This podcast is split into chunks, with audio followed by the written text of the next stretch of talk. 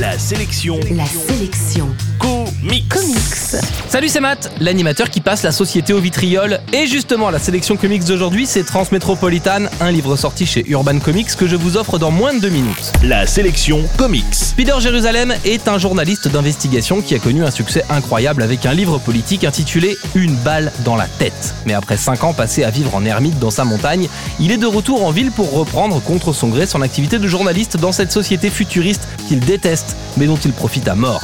En réalité, Spider Jérusalem ne sert que de prétexte au scénariste Warren Ellis pour mettre en scène une critique de la société dans une BD vraiment déjantée, à l'humour punk, avec un personnage vraiment ravagé, qui est accompagné d'un chat à deux têtes qui fume clope sur clope.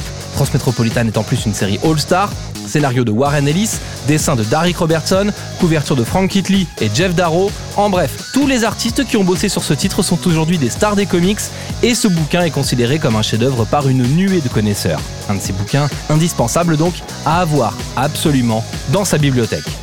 Selon moi, Transmétropolitane démarre sur les chapeaux de roue, mais la série s'empâte un peu au fil du temps. Ça reste excellent, mais la perte de l'effet de surprise qu'apporte la découverte de ce personnage fou allié fait que le titre s'essouffle un tout petit peu sur la longueur.